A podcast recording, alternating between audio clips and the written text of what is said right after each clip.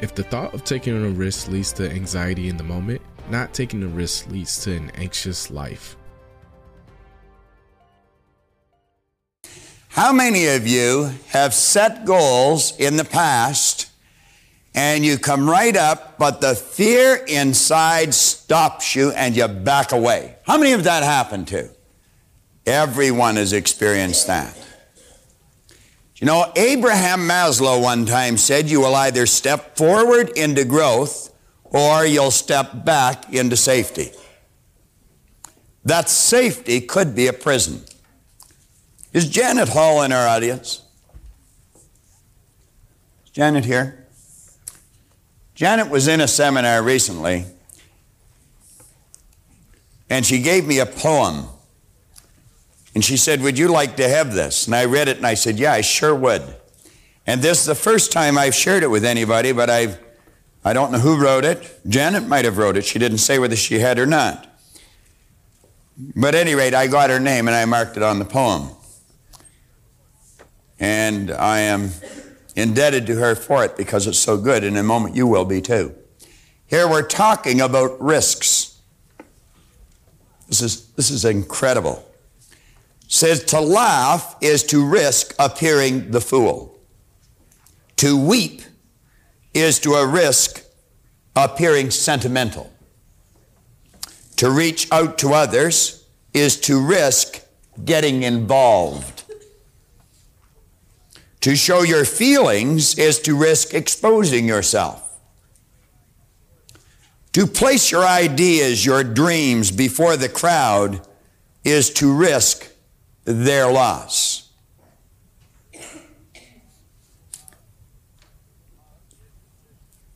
To love is to risk not being loved in return. To hope is to risk pain. To try is to risk failure. But risk must be taken. It absolutely must be taken because the greatest hazard in life is to risk nothing. The person who risks nothing does nothing and has nothing. You may avoid suffering and sorrow, but you simply cannot learn, feel, change, grow, live, or love chained by your certitudes, you will be a slave. Only the person who risks is free.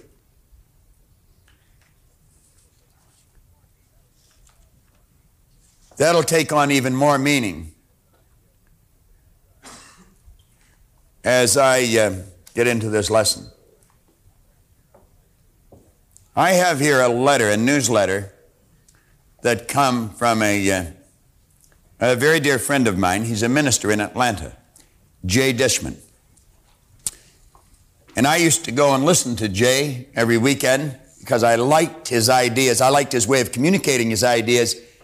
He put them in uh, terms that you could take them and you could use them. He said, Recently I visited Alcatraz prison.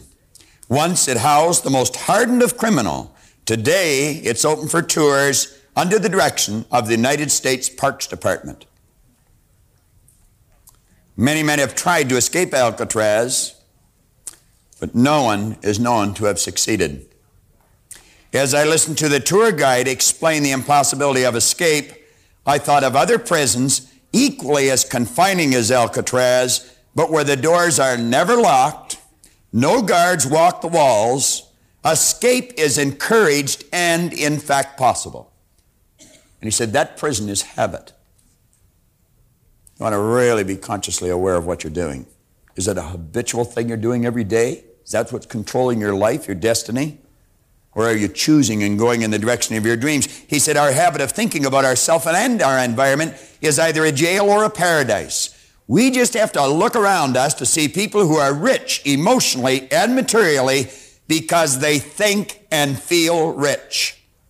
We also see people who are laden with emotional and material debt because they think lack.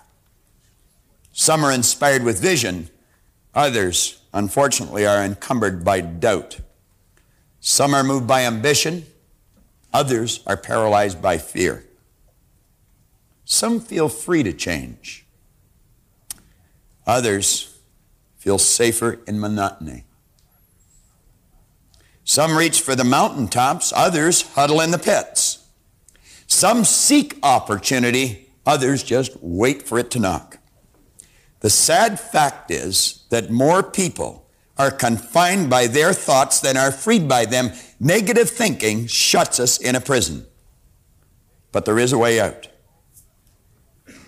Jay goes on to say, the Apostle Paul said, Be transformed by the renewal of your mind.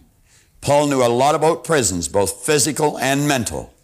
He emphasized the mental prison by knowing we get exactly what we set ourselves up to experience. And that's exactly what John was talking about a moment ago. Now, before I get into the real important part of this letter, or of this particular lesson, I want to go back and touch on something that we covered a moment ago, but I didn't go into it too deeply.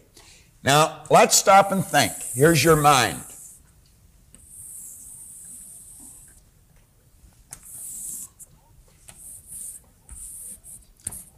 Most of us are conditioned, and remember what conditioning is nothing but a mass of habits. We're conditioned to take all of our information from our sensory factors. We have been programmed on a physical level from the time we're children.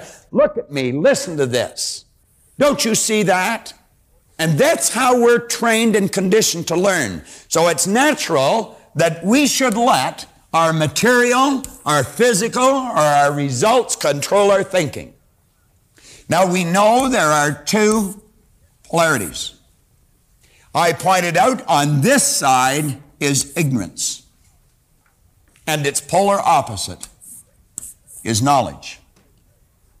Now, an ignorant person does not understand that they can operate with their intellectual factors, they can choose the picture and get emotionally involved, and they can see the results come about in their life. They don't understand that they're letting their results control their thinking.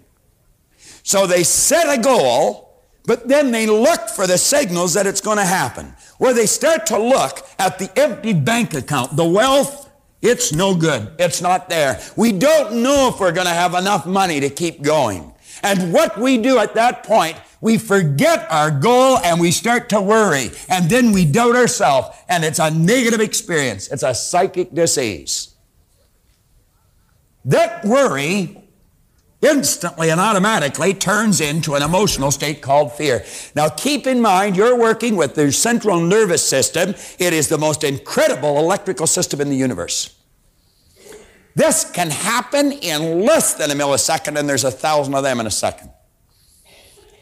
That energy that we call fear, that negative energy, must be expressed through the only medium it can be expressed through, and that's this thing that you live in, your physical body. And it expresses itself in a negative vibration that's more commonly known as anxiety. I had someone talk to me here just about an hour ago about anxiety. That's the cause of anxiety.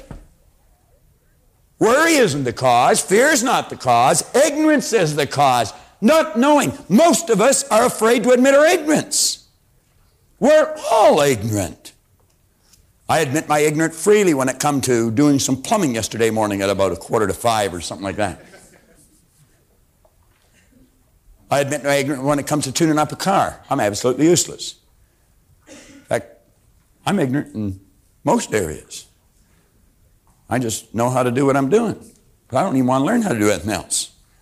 You do this well enough, you can hire somebody to do everything else. you know. Develop your strengths, manage your weaknesses. How do we eliminate ignorance? It's very basic and very simple. We study. We study and we develop understanding. And the understanding tells us quit let your outside world, don't let your outside world, don't let previous or present results control your thinking. Visualize what you want, Get emotionally involved with it. The understanding leads to faith, and the faith manifests on the physical plane as health or well-being. You can literally transform the state of health that your body's in. I've seen people that close to death's door change it. I've watched people who are in terrible state literally change their life. I keep telling people how much I've changed, and I know that some of you, if you just hear for the first time, you never knew me before, you'd say, Wow, he's saying that's good copy for the seminar. How do you go talk to my mother? I got to the point where she was the only one that had even any hope that I'd ever wake up. I was like the principal that had two good reasons to go to school at 40. I mean, I was 26 and I still didn't know. John was exactly the same. Just an absolute mess. Beautiful person, but he didn't know it. I was, but I didn't know it. I want to take just a moment to introduce John's parents because they're here today. They're sitting right over here. They're very good friends of mine. Why don't you stand up for a minute, Mr. Miss Kanary? Let's give them a real good hand, all right?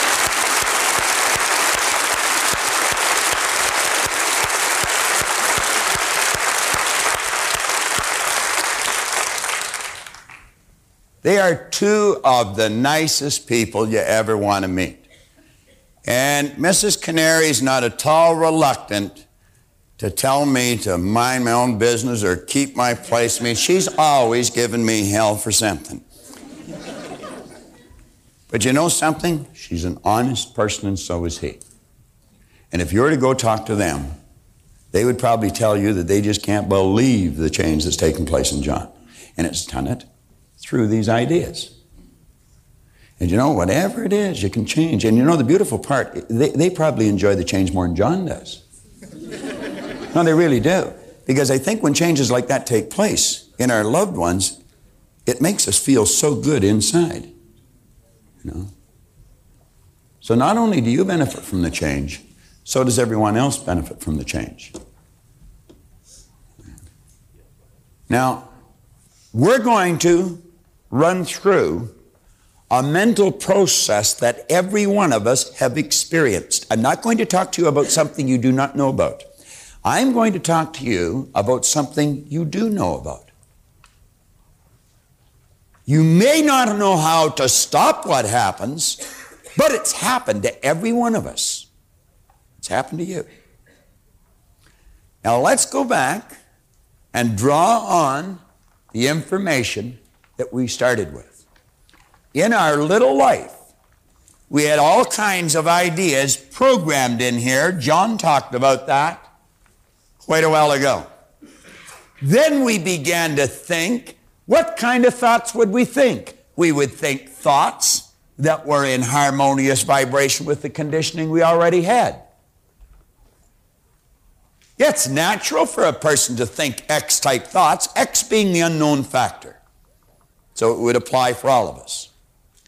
If our mind is programmed, our subconscious is programmed with X type conditioning, it would make sense that we would think X type thoughts. Why would we? Well, by thinking X type thoughts, those thoughts, when they're mixed with the conditioning, set up a vibration that we're used to. That's called the comfort zone. It might not give you the results you want, and in fact, probably won't but it's comfortable. Do you know you can be comfortable getting very inferior results? You can be very comfortable in a relationship you totally dislike. Why do you think people stay together that don't even like each other? It's comfortable. It's comfortable. It's also dumb. Yeah. Why do you think a person stays on the job they don't like? Comfortable. They're used to it. There's no risk. They know how to do it. Going after the bigger job might be scary. Keep thinking. Now, let's bring this ahead. We said this was bondage, it's prison. Now, this is what we call reason. Remember what we said here? We have sensory factors. You can see, hear, smell, taste, touch. Here we've got the person with the X type conditioning, X type vibration that produces X type behavior, that produces X type results. Let's say the X type results represent $18,000 a year income. That's about where it was, isn't it, Al? Now remember, we also said we have the ability, we have the ability to choose thinking this way or this way. We can think of how we can get what we want, or we can spend time thinking of why we can't. We also said as long as an idea was just here in our conscious mind, it would have absolutely no effect on how we felt or anything we did because it's right here in our consciousness. Now, this is also called the educated mind or the intellectual mind. This is the part that reasons, that thinks. Now, do you know you could put a Y type idea in there, Y being much better?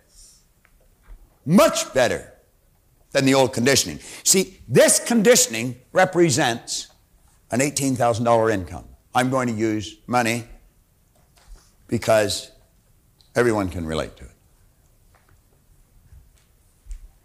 Now, I'm going to ask Al, because we talked about Al here a little later, a little earlier. Al walked over at the break, and Al gave me a sheet of paper.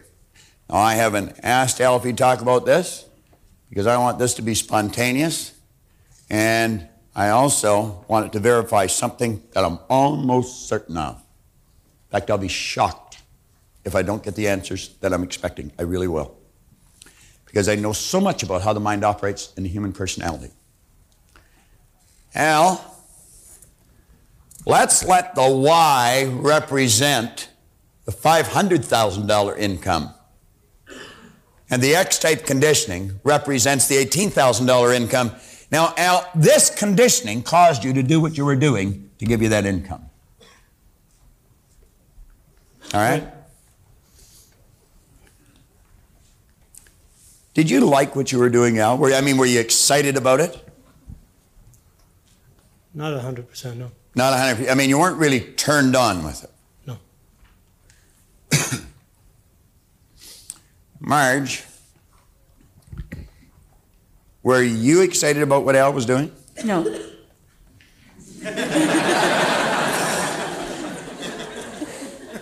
Al had an escort service.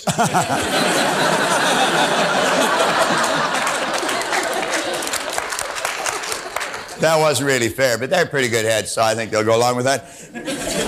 At least Al probably would, even if Marge wouldn't. Marge, how did you like living on the $18,000 income? I didn't. You didn't. You didn't take many interesting trips on the 18K, did you? None. No, none. Bet you cooked in a lot, did you? All the time. All the time. Now, Al, let me come back to you again. How long had you thought about changing before you actually made the change? For quite a few years. I Quite was right. A few. I was right. Even righter than I expected. Quite a few years. I never thought it'd be quite a few years, but at any rate, it was quite a few years. Did you think of doing what you're doing now?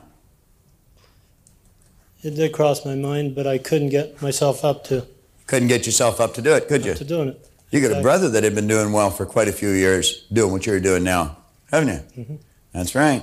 And what it was, I believe, was fear that was holding me back from going out. That's exactly what it was, and that's what we're going to talk about here. Now, you see, the strange part about this is the guy that I was praising for being the great manager is his brother. Nino is Al's brother. Now, I have known Nino for eight years. Nino was in the first seminar I did when we moved from Atlanta to Toronto. And it was an odd situation. It was his birthday, and his wife made him go. and he's told me on many occasions that he's not sorry he went. Wouldn't be very nice of him to tell me anything else at this point, would it? All right. Now, I know what Nino's done. Nino is a risk taker, no question about it. You both have the same mother and father, Al? You're both do. Absolutely. So you see, we often say a baby is a born risk taker. Here's two people from the same parents. One's out there taking the risk, making the dough, doing the big deals. The other's doing something they're not really excited about on 18,000 a year. Wife has to cook in all the time, doesn't go out. Didn't like what he was doing, wasn't excited about it. He's thinking about doing what his brother's doing for years, but he doesn't do it. Is that uncommon? That is not uncommon at all. Not uncommon at all. You've probably experienced that in your family. I see it happening every day. Now, now, if we could keep focusing on this, the Y type idea represents what you're doing now. And every time you thought about it, you probably thought about the compensation that it would give you. Is that correct? Exactly. You never dreamed it would be a half a million a year, though. Never did, no. Never. Have you any idea how many years it would take you to earn a half a million at 18K? Several. And your hair wouldn't be black and curly, my friend. It would be long and gray. Now, if you had any left. But you see, it's generally much better than you ever even think it will be. Now, I want you to keep thinking about Al's situation.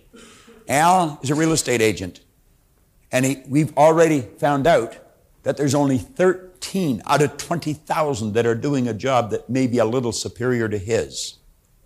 So you could say Al is one of the best in the world at what he does.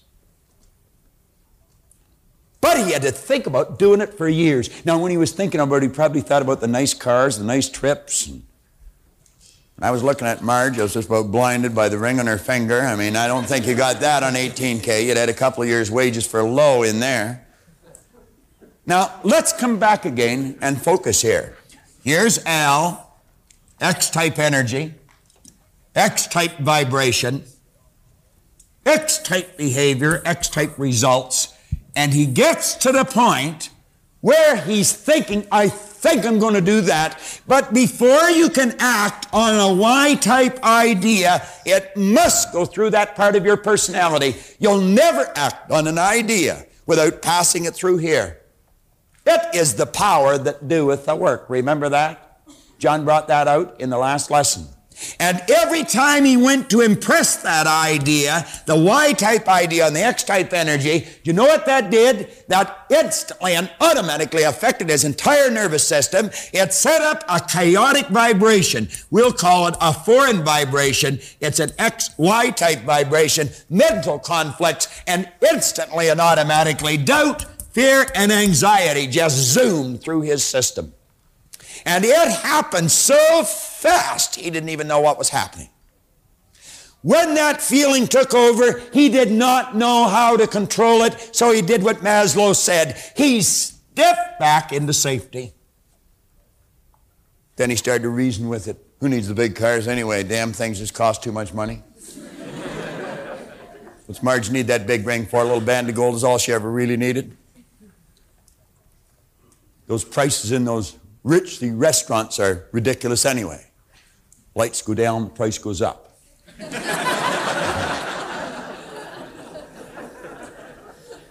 Kids are well fed and looked after.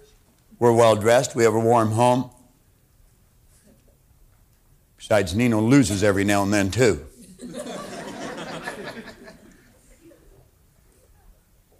I don't really need it. You've got to justify staying here some way. So you do something called rationalizing. That's rationing lies to your mind. Could Al break through this terror barrier? Not only could, but he did. But he did. Here's the X type energy.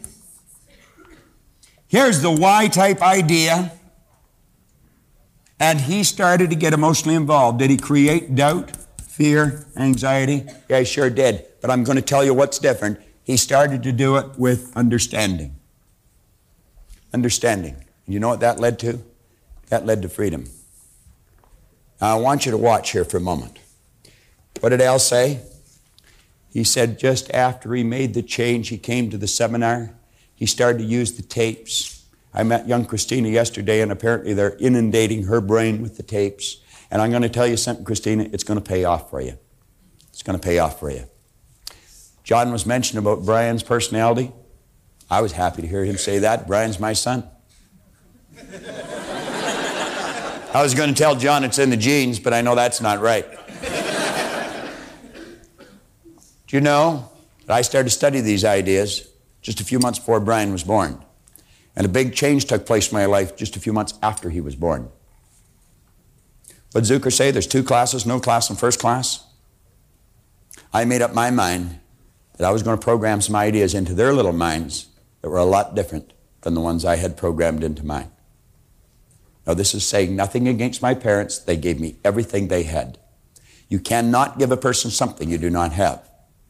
If we traveled, I had them fly in the front of the plane, first class. We would take them to nice restaurants to eat because I had to learn after I was an adult how to eat in a nice restaurant. I didn't know which piece of cutlery to pick up first. I would be asked if I wanted something. When the waiter or waitress first came, I didn't even know what the word meant. I would take them to beautiful resorts. I was going into, some, into New York one time, and I took Brian and Raymond with me. John and I had limos picking us up, stretches, taking us everywhere. If you're going to travel, you might as well be comfortable. I had Joe, the guy that used to take us in New York all the time. I said, Joe, I want to keep you for the day. I'll bring the boys down. I want you to take them around. Had them drive them all around. I said, take them down to the battery. Wake them up. So he took them to all these places in the stretch limo. You see? Moved to England. Moved to the United States. Always traveling. They always were in nice cars. I don't think they know what a used car means. See? Nice homes, nice clothes. That's all I give them. The homes they bought, they bought. They earned the money, and they bought them. Somebody say, oh, wow, yeah, it's Proctor's kid. Afford to buy a couple houses. You're right, he can. And not because he's my kid, because he got the ideas. He and Leslie study it all the time. Colleen does what she wants. Raymond does what she wants. I never went to college. Nobody in our family ever went to university. So there was never much talk about going to university. Linda helped me with that idea. We didn't talk to them whether they were going to go, we talked to them where they were going to go. See, we had to make a choice. Which one do you want to go to? Not do you want to go or not. And if that's all you talk to them about, they make a choice. Colleen chose Illinois State. Raymond chose Wilfrid Laurier. Now he tells me he wants to be a lawyer. He's in his last year in Wilfrid Laurier.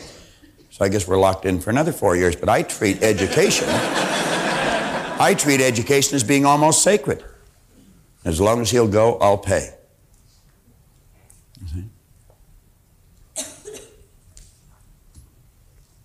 Al didn't have the benefit of that kind of teaching, and neither did I.